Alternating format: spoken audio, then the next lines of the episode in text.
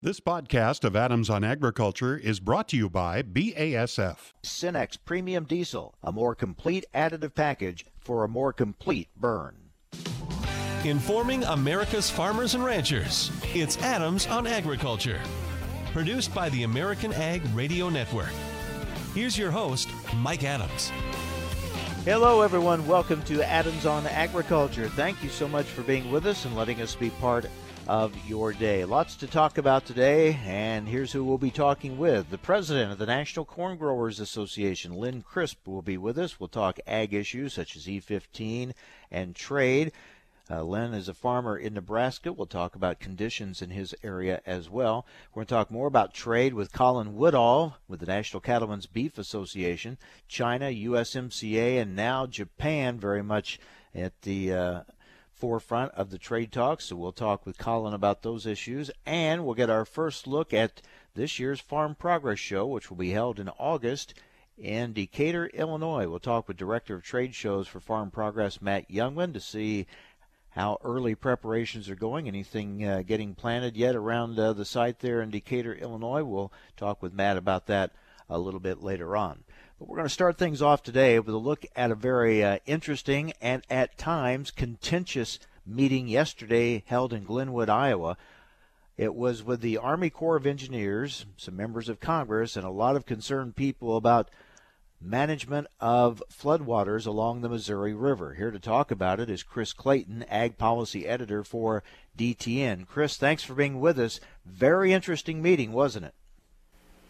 Uh, yes, it was. Um, had more senators than we thought would be here, and uh, and uh, you know you finally got to hear a very detailed discussion with uh, the Army Corps uh, about the flooding. Obviously, differences of opinion. Uh, the Army Corps of Engineers uh, and how they feel they are handling the flood management situation along the river, and a lot of people that feel and have felt for some time that the Corps' policies and and uh, the way they go about it is not the best way. May be doing, in some cases, more harm than good. Tell us about that difference of opinion there. Well, the um, senators and uh, taking that from some of the um, people who've been flooded out uh, twice now in the last uh, eight years, uh, feeling that uh, the Corps spends too much time and investment focusing on environmental issues such as um, uh, Endangered Species Act with uh, uh, some pallid sturgeon and um, uh, some birds, and um, and that has been a focus of the Corps for uh, about the past 15 years or so. So is some restoration of those uh, um, species, but uh, the belief is that that has taken the focus off of flood control and now we've had two major floods, and we've had a lot of minor flooding um, in, on the river in the past, uh, going back to at least 2011, maybe even a little earlier. Um, and, and this is beginning to build up a lot of tension. Um, the, the problem with that, though, is in, in this flood situation, so much of the flooding happened below Corps dams already you know the Platte River is is unregulated river. It doesn't have any dams on it.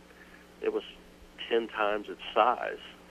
The the Niobrara River was uh, was like twenty times its size. So um, the waters coming into uh, the Missouri, both above uh, Gavin's Point and below it, were, were just uh, you know astronomical. So when you look at these differences of opinion, and you said, as you pointed out, a lot of people think it's because the Corps is more concerned about the endangered species. Uh, but when you get into river management, you get a lot of different opinions on what should be done and how the river needs to be used and, and managed. Uh, so trying, and this has been a problem for some time, trying to uh, work around all those different interests, uh, that's a challenge. But it, it seems here that there's there's certainly a very strong difference of opinion between many people along the river uh, with the Army Corps of Engineers and, and their plan and how they're going about uh, managing the river. Yeah, uh, and the reality too is, um, you know, I, this is the third biggest, third big flood I've covered on the Missouri River since 1993. Uh, that's uh, that was the the big one. Uh, cost over 16 billion dollars in damage uh, between uh, the Mississippi and the Missouri rivers. Uh, 2011, um, 18 years later, came back and had uh, you know dramatic flooding throughout uh, the entire Missouri River system. Um, and this one, you know, is uh, comparable to those two floods and um, in what it was able to do. Uh, the, but the Corps pointed out certainly after the 93 flood, they made a significant number of recommendations of changes, and a lot of those changes never happened. Um, I was just going back looking over the reporting we did after 2011 flood, and we pointed out all of these things that, you know, the, the governors of Missouri, Nebraska, and Iowa have all gotten together and said they want more state management and more control. The Corps, after the 93 flood, stated the states need to have more involvement. Uh, there are several different things that you know were recommended back then that we've basically ignored. We've become very comfortable developing on the river, um, and every time that happens, though, the expense gets higher because we have put so much development uh, and so much faith in those levees. Yeah, that's uh, that's an ongoing challenge. We want to develop near the rivers. Uh, and then we're at risk of things like this happening. Now, I had what four senators there yesterday. What did they have to say about uh, uh, some type of disaster package getting passed? Well, everybody said uh, something needs to be passed. Um, they're still dancing around the issue of um, of Puerto Rico and, um, and and adding in, you know, specifically what the language would be regarding um, the Midwest and um, and what would be covered there so they haven't fully gotten that um, uh, developed. They did vote uh, on two different packages in the Senate, and both failed for different reasons. Um, but they continue to fight. Uh, the Democrats want to see this uh, aid for Puerto Rico increased, and uh, Republicans want to see it uh, dialed back. And so we're caught between. This is actually, you know, this is the problem we've always had though with these disaster bills it takes two or three years sometimes. Uh, you know, you've had the hurricane victims from last year in Florence and Michael waiting on this disaster bill, and a lot of farmers were impacted in those disasters that we've kind of forgotten about. Real quick, uh, Chris, anything come out of this you think that, that moves the needle towards getting something changed or done? There's going to need to be some change, but uh, the, the reality is too, if everybody gets what they want done on the levees, um, it's going to take a long time just basically to repair them. Um, the, um, the whether the federal government is going to chip in and put more money into uh, uh, increasing these levees uh, really remains a pretty open question yeah. because who's impacted upstream if you raise your levee, right? Yeah. Uh, and that's always an issue. All right, Chris. Thanks for the report, the update from that meeting yesterday. Thank you very much. Thanks a lot. Have a good uh, Easter weekend. You too. Chris Clayton with DTN here on AOA.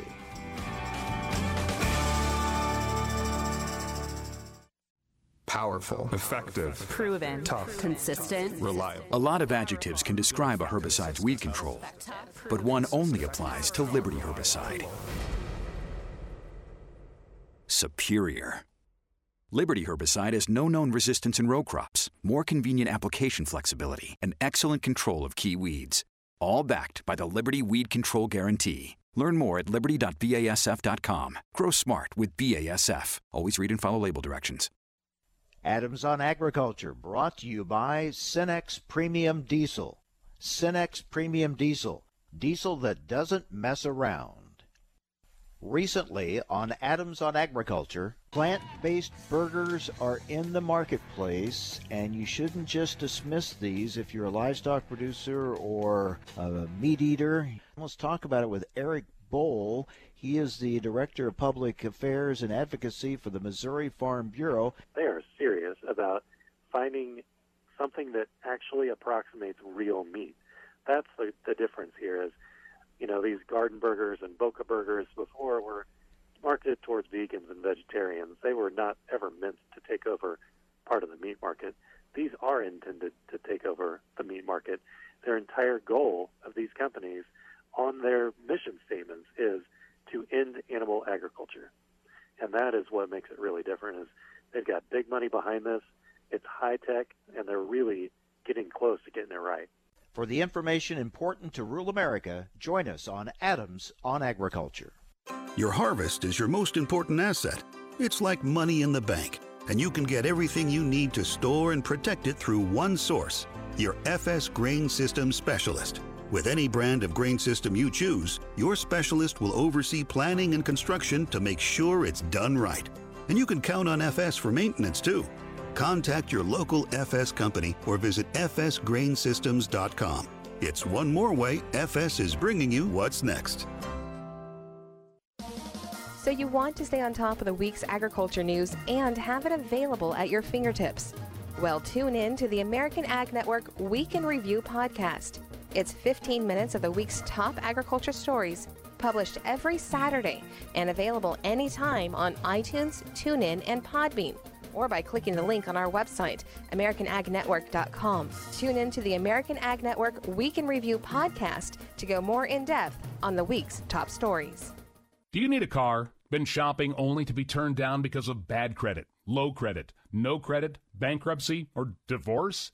Guess what? Today's your lucky day because now you can buy a car, truck, or SUV, just about any vehicle. It's true. Bad credit doesn't matter. No credit doesn't matter.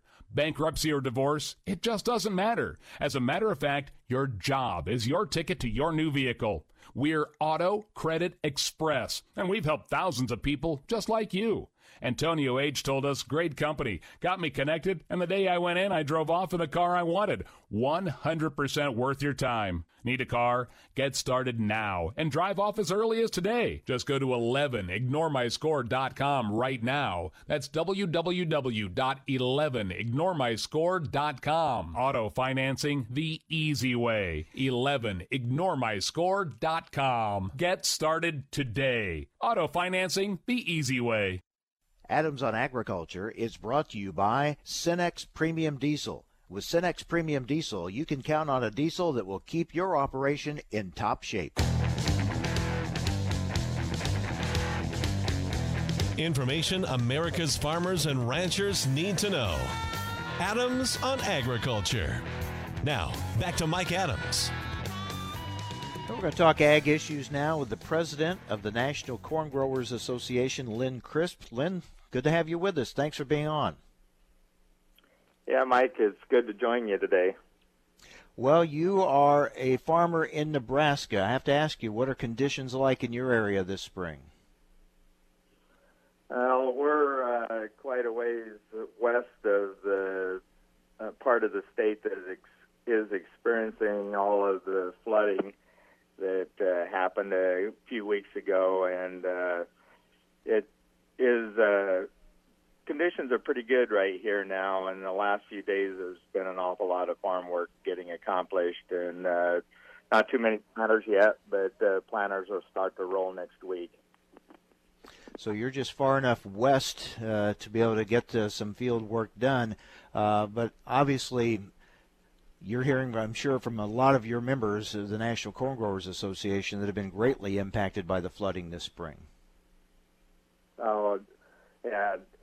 Uh, the river's uh, down watershed, uh, and it, it affected uh, almost all of the rivers, especially in northeast Nebraska, that uh, feed into the Missouri River. And the waters there, as the snow and the rain that accumulated, was just absolutely devastating. And the thing that made it worse was uh, our uh, real cold January and February had the rivers all iced up, and so when the additional water came, uh, the normal flows in those channels just wasn't uh, capable of handling all of the water, and it was just uh, a situation where you know two or three unusual uh, events came together at the same time. It just made a mess. It, it'll it'll be years before some of that uh, gets straightened out, and, and losses are just horrendous.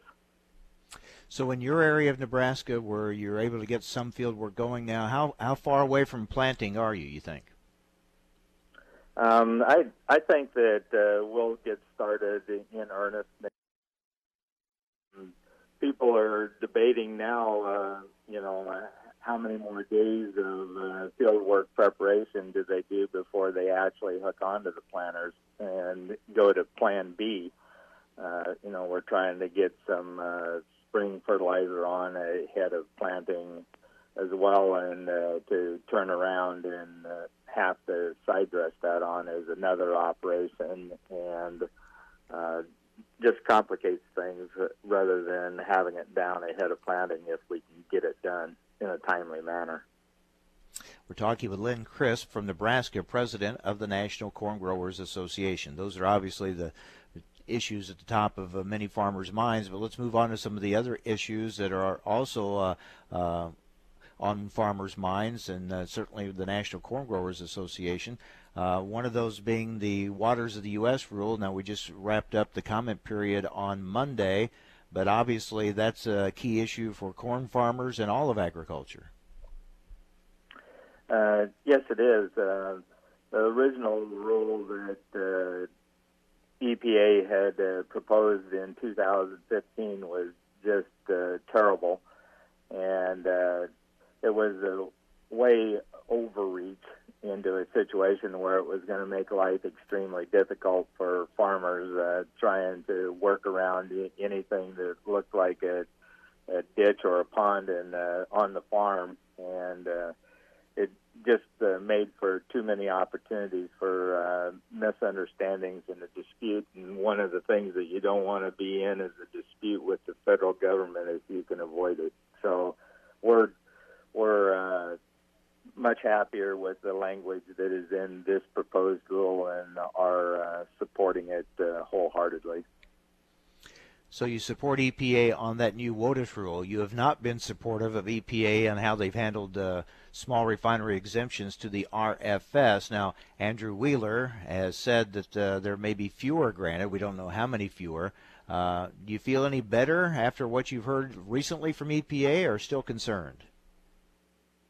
Uh, we we're still concerned.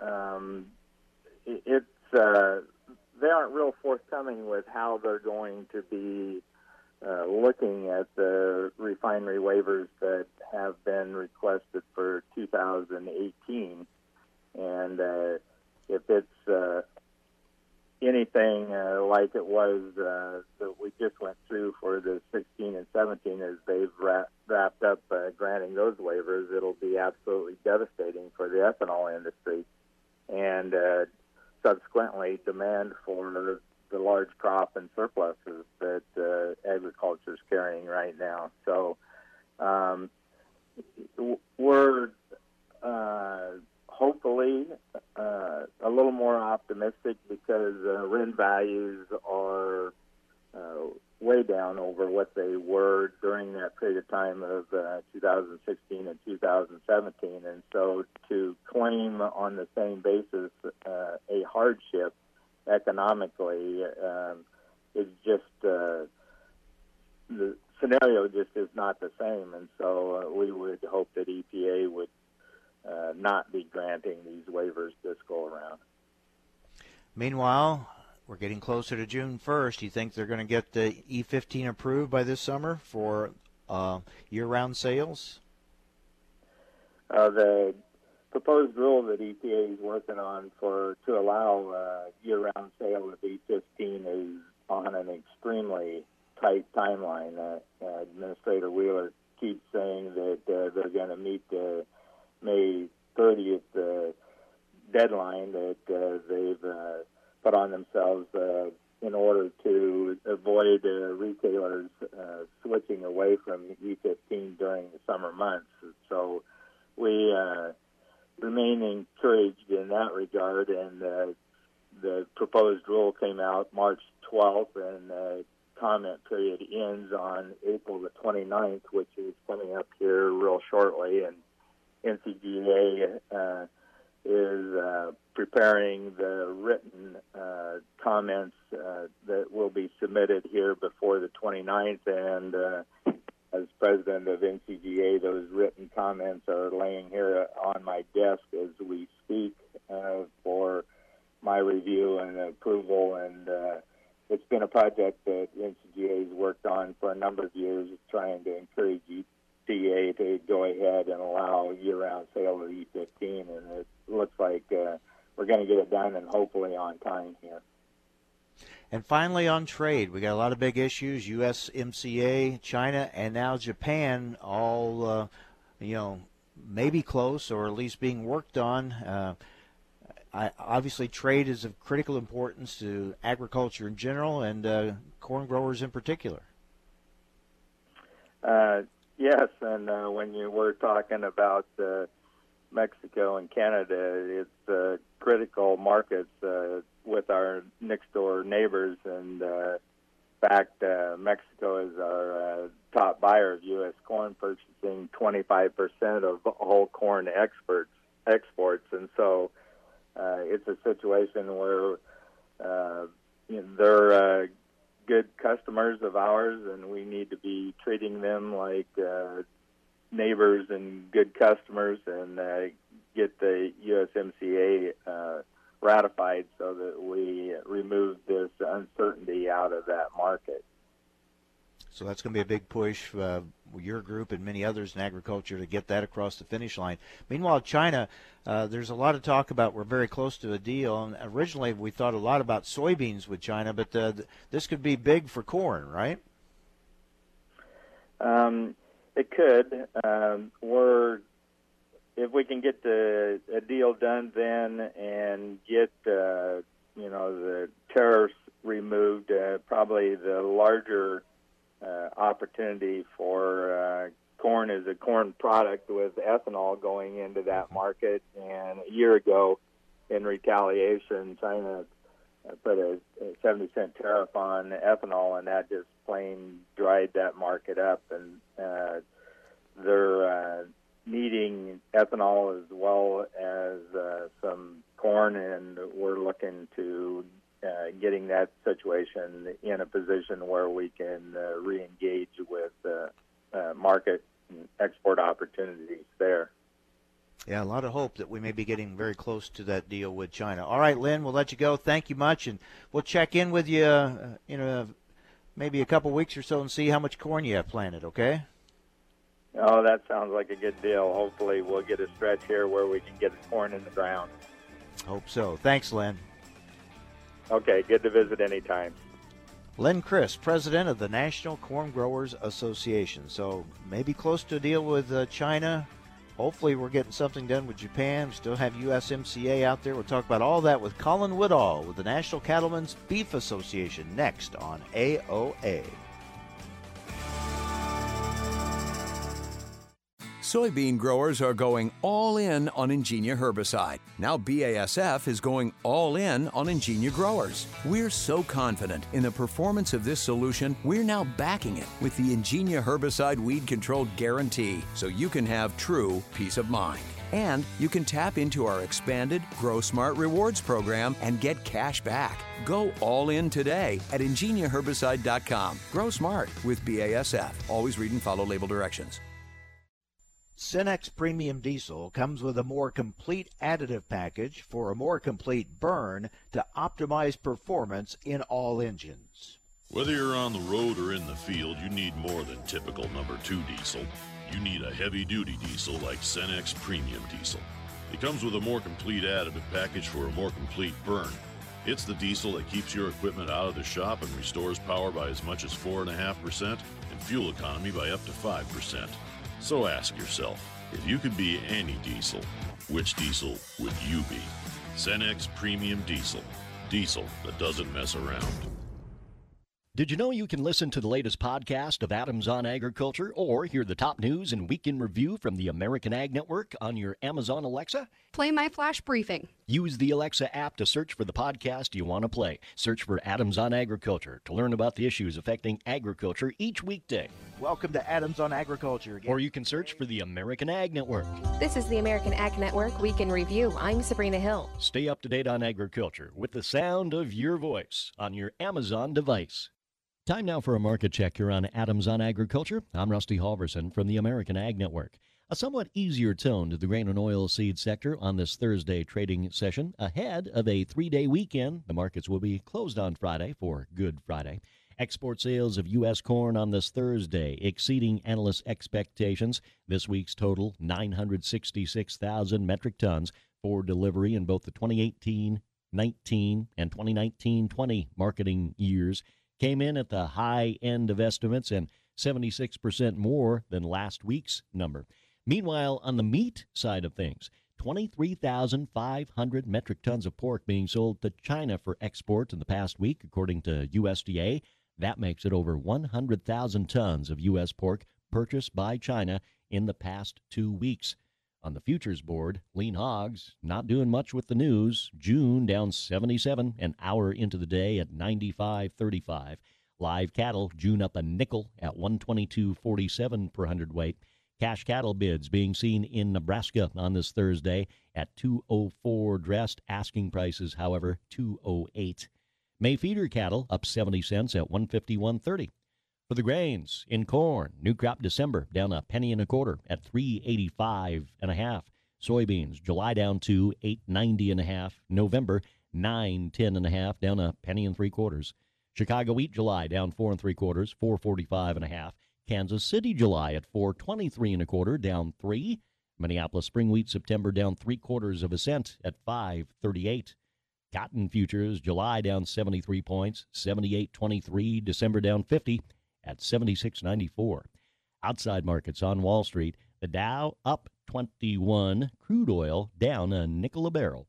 You're listening to Adams on Agriculture. I'm Rusty Halverson from the American Ag Network. Have you written a book and want to get it published? Then call Page Publishing at 800 955 4538 immediately. That's 800 955 4538. Page Publishing is looking for authors of all types of books. And unlike most publishers, Page Publishing will take the time to review each and every book submitted to them and give you their feedback. If they like what they read, they'll get your book into bookstores and for sale online at Amazon, the Apple iTunes Store, Barnes & Noble, and other outlets. They handle everything editing, cover design, copyright protection, printing, publicity publicity and distribution. So if you've written a novel, children's book, cookbook, inspirational work, poetry, or a biography and want to get it published, then you need to call Page Publishing and do it immediately. Call 800 955 4538 now for your free author submission kit. Again, for your free author submission kit, call 800 955 4538. That's 800 955 4538. Your road to fame and fortune could very well start with this simple phone call. Call Page Publishing at 800 955 4538 for your free author submission kit. Adams on Agriculture brought to you by Cenex Premium Diesel. Cenex Premium Diesel, a more complete additive package for a more complete burn.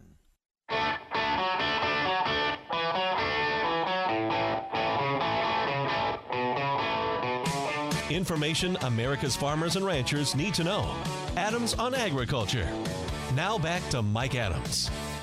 Lots to talk about with Colin Woodall, Vice President, Government Affairs for the National Cattlemen's Beef Association. Colin, thanks for joining us. Busy time. It is a busy, busy time, and it's always good to be with you, Mike. All right, let's get right into some of these trade issues. I want to look at China first. It looks like maybe we're getting close to some kind of announcement. It remains to be seen. We've heard this before, but uh, indications are. Uh, we know they're dealing with African swine fever. We wish that was not the case. No one wants that to happen to anyone. But it has happened. It is happening. They're having trouble getting it under control. So we know it's creating opportunities probably for U.S. pork, but it could also raise opportunities for U.S. beef going into China with a deal, right? It could. If we're able to structure our access into China similar to what we have in Japan and South Korea, the U.S. Meat Export Federation tells us that we could take that Chinese market and make it a $4 billion market. That's twice what Japan is right now. And of course, Japan was our number one market in 2018. So a tremendous amount of opportunity. But even though we have to worry about African swine fever and what they're dealing with in China, it is helping to build that pressure from their side of the equation on the need the need for protein, knowing that it's not going to be just pork that can fill that need. They're going to have to look at beef and other proteins. And so I think that just continues to put the pressure on their negotiators to stay at the table here and talk to us. You know, as you said, we've been here before with the Chinese. It seems like we have had multiple opportunities where we've gotten so close and then all of a sudden they have uh, moved the chains on us or jerked the football away from us. Uh, but that seems to be a little bit different this time around. They're still at the table. They keep coming back to the table, and all indications from the U.S. Trade Representative's office is that those conversations are fruitful. And we do know that our two big issues, which of course is the ban on the use of implant hormones and the ban on beta agonists, are still being discussed. So we remain optimistic that we can get something big done here with these negotiations. Yeah, that's another part of this. We haven't looked too much about it. Whether it's pork or whether it's beef, uh, okay, they they need our product and they're going to be in a position to buy. But are they going to try to put uh, uh, you know strings? Is there going to be strings attached saying you know, we won't accept it if it has this product or if you use this method or whatever? Those are troubles we've had with them in the past. Uh, that's right, and that's what happened in 2017, almost two years ago, when we were trying to reestablish our beef access. Of course, we had been cut out since December 3rd, uh, 23rd of 2003, and we wanted to get back in, and President Trump got us back in, but we could only send beef from cattle that had not been treated with uh, hormones or with beta agonists such as ractopamine. So that really did uh, kind of uh, decline or uh, reduce the amount of beef that would qualify to go over there. So we do feel very fortunate that we get a second attempt here to take those uh, requirements or those restrictions down. And so we've been able to utilize all the science that we have that supports the use of these production technologies, the peer reviewed actions behind these production technologies, and being able to put the facts in front of them has apparently kept their interest. So that's why we know that these issues are still on the table. We don't have a definitive answer yet, but the fact that we have gone this far and they're still part of the discussion, again, that's what gives us some optimism that this could be a, a life changing uh, trade deal for us in the beef industry. Yeah, so those are issues we need to watch closely uh, if and when an announcement uh, does uh, get made here in the next, uh, hopefully, in the next few days or weeks. They're looking at maybe sometime uh, in May. All right, we're talking with Colin Woodall with the National Cattlemen's Beef Association. All right, Colin, so now we have talks ongoing with Japan. How optimistic are you about those? Well, we're extremely optimistic about the talks with Japan. We've got such a great relationship, government to government, that uh, we we don't believe we will have the same issues that we've had in the past with the Chinese. Uh, they are willing to be at the table. They want to be at the table. They understand the value of U.S. beef. They know that their consumers demand our product. So they have a lot of motivation to be at the table. If you'll recall back when TPP was the subject of the day, one of the reasons why both the United States and Japan wanted to be a part of it was because of the opportunities to better that relationship. And of course, for us, it's taking that 39.5% tariff down to something much lower. Uh, Japan was our number one market in 2018, did just right at uh, $2 billion worth of business with them, but that was at a 38.5% tariff, and everybody just needs to remember that a tariff is nothing more than a tax. If we can take that down, then that will give us an opportunity to have even more success in that market. And of course, we're watching our main competitors, Canada and Australia, because they have the tariff advantage o- over us because the TPP did move forward with all the other 11 countries except for us. And uh, because of that, they could very easily start taking some of our share. Now, we're watching that very closely to see if that's the case, but it also gives us some, some incentive to try to get these talks concluded as quickly as possible so that way we can try to catch up with Canada and Mexico in terms of that decrease of tariff. So the TPP deal that we pulled out of is that the measuring stick here for a new deal, trying to get at least what we would have, have gotten in TPP? Uh, that is the the minimum, and we would like to go further. We would like to be able to take that tariff from 38.5% to zero You know, we were able to do that in South Korea. The South Korean agreement, before that was put in place, we had a 40% tariff over in South Korea. And as part of the agreements, we were able to negotiate down to zero over the course of 15 years, and we're slowly working our way through that. And it has just absolutely uh, caught that particular market on fire for U.S. beef. We are hoping to do the same here in in Japan, but again, at a minimum, we want to be able to get what TPP was able to establish. That was taking it down to nine percent. But then the second thing is, can we put some sort of acceleration clause in place so that way we can catch up with Canada and Mexico rather than being behind them for the next 15 years of implementation? Yeah, those are the kind of details we'll be watching for. Talking with NCBA's Colin Woodall. Let's go now to USMCA. Uh, Colin, are you at all concerned that this isn't moving quicker, that the administration hasn't really pushed this uh, uh, sooner than it has? We're kind of still got a, a lot of legal pers- uh, things to go through, steps to take to really get it to a vote. Uh, you uh, are you concerned that it isn't happening quicker than it is? We are concerned that we don't have a vote yet, but we're not concerned in terms of the administration's action because this is a priority. Uh, we know the president continues to talk about it. And yes, there are some steps, procedural steps, that we still have to go through in order to get to a vote. But the president and Ambassador Lighthizer are being very strategic here because once you transmit some of these documents, then the clock starts on congressional approval. So right now, this is a scenario where the administration is trying to do a little clock management to make sure they don't put something out there that ultimately doesn't get a vote on in time. And that's where NCBA and all of our other friends in agriculture come in. It's our job to get as many commitments from these members of Congress as possible who will publicly say yes, they will vote for it. And of course, we're really focused on the Democrats in the House because unless the Speaker brings it up for a vote, we won't be able to have that opportunity to prove what our uh, vote count looks like. So the real focus is on getting as many Democrats as possible to come out publicly in support of it and to put pressure on the Speaker to bring this up as quickly as possible so that way we can get this done and get a vote as soon as, uh, as we can. There will be some pressure because some of those Democrats will not want to give anything that appears like a victory to President Trump. But on the other hand, the consequences of not having a deal would be felt back in their districts.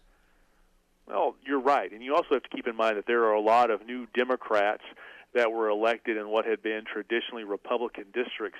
And they also have to be able to prove that that was the right decision by the voters in those districts.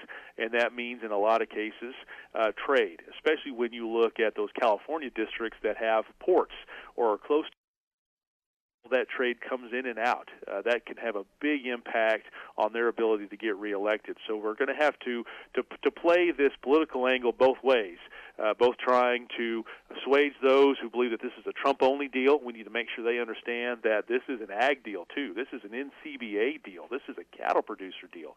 And at the same time, also make sure that those who feel a little bit differently that are within the Democratic rank, ranks, that they know that they have the support from the countryside to take a firm position and to be able to tell the Speaker, let's get a vote on it because I'm going to vote yes. And finally, let me ask you about talks with the European Union. Uh, we're still going through a dance with them whether or not ag is going to be included in the talks or not. Uh, do you think anything's going to happen anytime soon there? We we do not, and the president and Ambassador Lighthizer have been very clear that the talks will include agriculture, or there won't be talks and we are comfortable with the uh, the administration's position on that. You know, there were an exchange of official communiques again this week where the EU once again reiterated they did not want to address agriculture. What we continue to tell the EU representatives here in the United States, our administration and our Congress is that without agriculture there to help get a free trade agreement done, you won't get a free trade agreement done. I think that gives us a lot of leverage to put that pressure on the EU to come to the table for all commodities, all issues, and all industries. Well, a lot at stake here on a lot of fronts, uh, all kind of happening kind of at the same time. At uh, you know, I wonder how much if we get all this to go through. Boy, it could be a tremendous uh, bump, couldn't it, for for agriculture? That's why we remain optimistic, even if we just look at China. But then you take China and you add Japan on top of it, and the potential of not only EU but also a potential UK agreement. uh, we're talking about opportunities that we haven't had in many, many years that would really help all of us in agriculture, but especially those of us in the cattle business. All right, Colin. Hopefully, we'll be talking about some of those successes here soon. Thank you very much. Thank you, Mike. Always good to talk with you. Colin Woodall, Vice President, Government Affairs for the National Cattlemen's Beef Association. Coming up next, we're going to look ahead to this year's Farm Progress Show. Are they getting any field work done at the Farm Progress Show site around Decatur, Illinois? Rain in that area last night. We'll talk about it next here on AOA Adams on Agriculture. Throughout soybean farming regions, growers are going all in on Engenia herbicide from BASF. They know it's the most flexible and advanced solution of its kind for tough weed control, especially resistant weeds. Now BASF is going all in on Engenia growers. We're so confident in the performance of this solution, we're now backing it with the Engenia herbicide weed control guarantee. And this year, you can tap into our expanded season long Grow Smart Rewards program. Get cash back for making the best agronomic game plan with Engenia herbicide and BASF's leading portfolio of soybean solutions. Want stronger performance and profits together with peace of mind? Go to engeniaherbicide.com to learn more. Grow smart with BASF. Always read and follow label directions.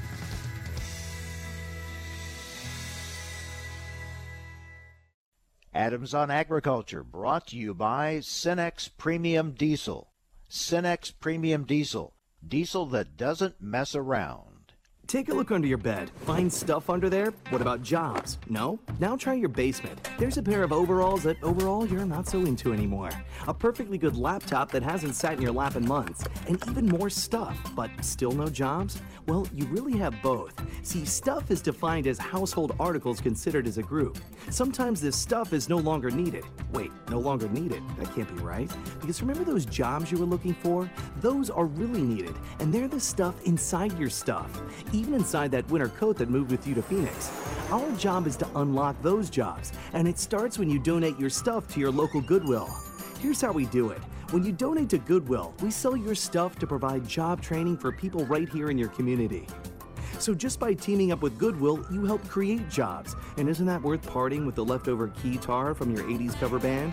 Goodwill. Donate stuff, create jobs. Find your nearest donation center at goodwill.org. A message from Goodwill and the Ad Council. Thousands of people contact InventHelp monthly about their invention or new product. Do you think companies would be interested in your idea? Do you want to try to get a patent? Call InventHelp now. Best of all, the call and information are free. InventHelp keeps your idea confidential, explaining every step of the invention process. We create professional materials and submit them to companies who are looking for new ideas in your category. We have more than 9,000 companies who have agreed to review new ideas in confidence. If a company shows interest in manufacturing, manufacturing your invention, we can negotiate on your behalf. We have helped over 10,000 clients receive patents. We offer 3D modeling and animation, prototyping services, and we use state of the art technology to present client ideas to additional companies. Join people just like you who made the call to InventHelp. You have nothing to lose. The call and the information are free. Call 1 800 213 4556. That's 1 800 213 4556. Again, 1 800 213 4556. Data is data is data. Unless you work with FS, then your data comes with expert insight. Tapping into a wide range of technologies through MyField, your FS crop specialist evaluates trial data from your farm along with only the most qualified aggregated data that reveals trends in your area. With MyField, your FS crop specialist delivers the insights you need to build your ROI. Learn how results from FS nitrogen trials can be applied to your farm at fsmyfield.com. FS, bringing you what's next. Recently on Adams on Agriculture, we're talking with Iowa Senator Chuck Grassley. Let's talk about trade, in particular, your differences with the, the president when it comes to the use of tariffs. Now, in the case of Mexico and Canada, the president put these tariffs on to get them to negotiate. The negotiations were successful from the president's point of view. Then the tariffs ought to go off. They're still on. The president's got to realize Mexico's not going to take it up. Canada's not going to take it up. We aren't even going to take it up in the United States Congress unless those tariffs get off. Uh, I don't know why it takes so long. The economy is a little bit soft. Some success on trade negotiations would really be a big boost to the economy. This may not be done this year, and if it isn't done this year, it's not going to be done in election year. So the president needs to get off of uh, the pot and uh, start doing things that will help him and the economy. For the information important to rural America, join us on Adams on Agriculture. Do you know how to keep food safe at home? Clean, separate, cook, and chill. The easy lessons of clean, separate, cook, and chill will help you protect your family and be food safe. Clean. Wash hands and utensils to avoid spreading bacteria when preparing food. Separate. Use different cutting boards for meat, poultry, seafood, and veggies. You can't tell it's done by how it looks. Always use a food thermometer. Chill.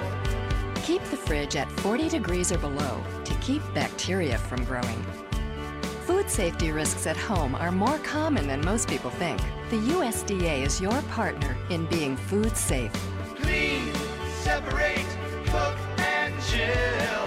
For more information, visit befoodsafe.gov or call 1 888 MP Hotline.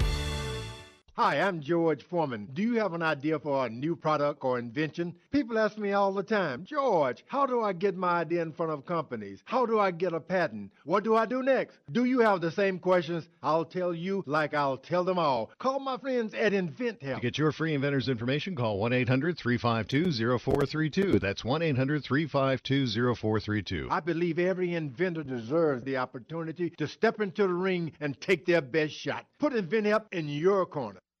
Adams on Agriculture is brought to you by Cenex Premium Diesel. With Cenex Premium Diesel, you can count on a diesel that will keep your operation in top shape.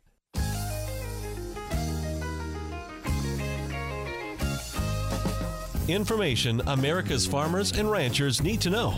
Adams on Agriculture. Now back to Mike Adams. This year's Farm Progress Show returns to Decatur, Illinois. Will be held August 27th, 28th, and 29th.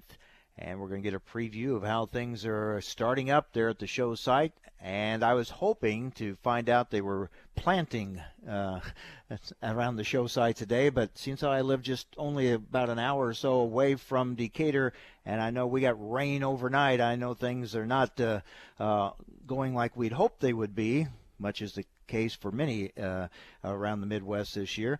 But let's talk about it with Matt Jungmann, Director of Trade Shows for Farm Progress. Matt, thanks for being with us. Before last night's rain, was any field work going on around the show site? No, you know, Mike, I was in Decatur um, Tuesday and Wednesday, so Tuesday and yesterday, uh, and drove back from from your neighborhood up here to where I am in, in western Illinois near the Mississippi River, and on that two and a half hour drive, I did not see one tractor in the field. Which you know, when you look at the calendar and then you take that drive, it's kind of amazing that we're we're that far behind in central Illinois planting corn. Uh, I don't I don't know how much you got, and and I honestly I'm scared to call the host farmer to ask him how much he got because everybody's kind of wringing their hands, hoping that this will straighten up and be able to get in the field. Yeah, I think the amounts varied a half inch to probably more in, in some places. But uh, hey, been through this before at, at the Decatur side, haven't we? Yes, we have. You know that this is the eighth time that we've been through Decatur. Believe it or not, we started back in 2005, and we've been there every odd number of years since then. And, and uh, you know, the host farmers have have gotten acclimated to this this kind of strange bit of farming that we do where the harvest is a defined finish line on a defined point on the calendar and and so the the stress of it is something that that they're becoming accustomed to but you know it doesn't it doesn't make it any easier. It's just a little bit more more um, regular for them. Yeah you've got so much like you say you you've got a very precise window because you want things to be ready for the end of August. Uh, so you got the fields to be planted, you got plots to be planted. I mean, there's there are a lot of things that will need to be done to get ready for this year's show. Yeah, there's a lot of the uh, you know a lot of the exhibit components are get their start here at, at this time of year. You know, we, we we do a lot of talking about it in February and March, but then you get to to April and May, and and the seeds go in the ground, and and the things start to go. You know, we were we were staking off lots yesterday so that so that people could begin to do things with their lots, either uh, fertilize them or plant something on them or or start to build buildings or pour concrete or put down gravel or, or whatever improvements they're looking to make this year, we're already staking out lots for a show that that is at the end of August. I can remember in years past being there when it was a late spring and you were already doing in the math on. Uh, uh, we've only got this many days till the show. You got you're looking at uh, uh, shorter varieties, uh, you know, things like that. I mean, there's just a lot of. Each day that goes by, you have to kind of have a plan A, B, and C, don't you? Yeah, and it, it's kind of funny. Back back when I was doing this, you know, ten years ago uh, or longer, it, it was a little bit harder to. I was figuring heat units, and you know, I was actually doing math and tracking temperatures and, and doing heat unit math. And now, now you have all kinds of technologies available, and and it, it doesn't change what Mother Nature gives us. It doesn't it doesn't do any of that. It's a little bit easier to track and a little bit easier to do the math. But um, you know, we we have we kind of have we, we've got it figured out where if we get a normal amount of heat units, uh, the hybrids that we're planting will get us to black layer by the middle of August. So we've got a week there to dry it down from that, and and you know the the early hybrids that we're using in Central Illinois that are a little more common up towards Madison, Wisconsin they they dry down maybe a little quicker than what everybody in that neighborhood is used to. So if we can get to black layer by about August 15th, we are we will be good for you know normal harvest conditions, maybe a little wetter than than some folks would call normal, but fairly normal weather conditions to do harvest and then tillage and then everything else. And you know we, we have a lot of new stuff that's going to be out in that field, so it's it's pretty critical that, that we get everything put together because there's going to be a lot of things going on there that folks are going to want to see.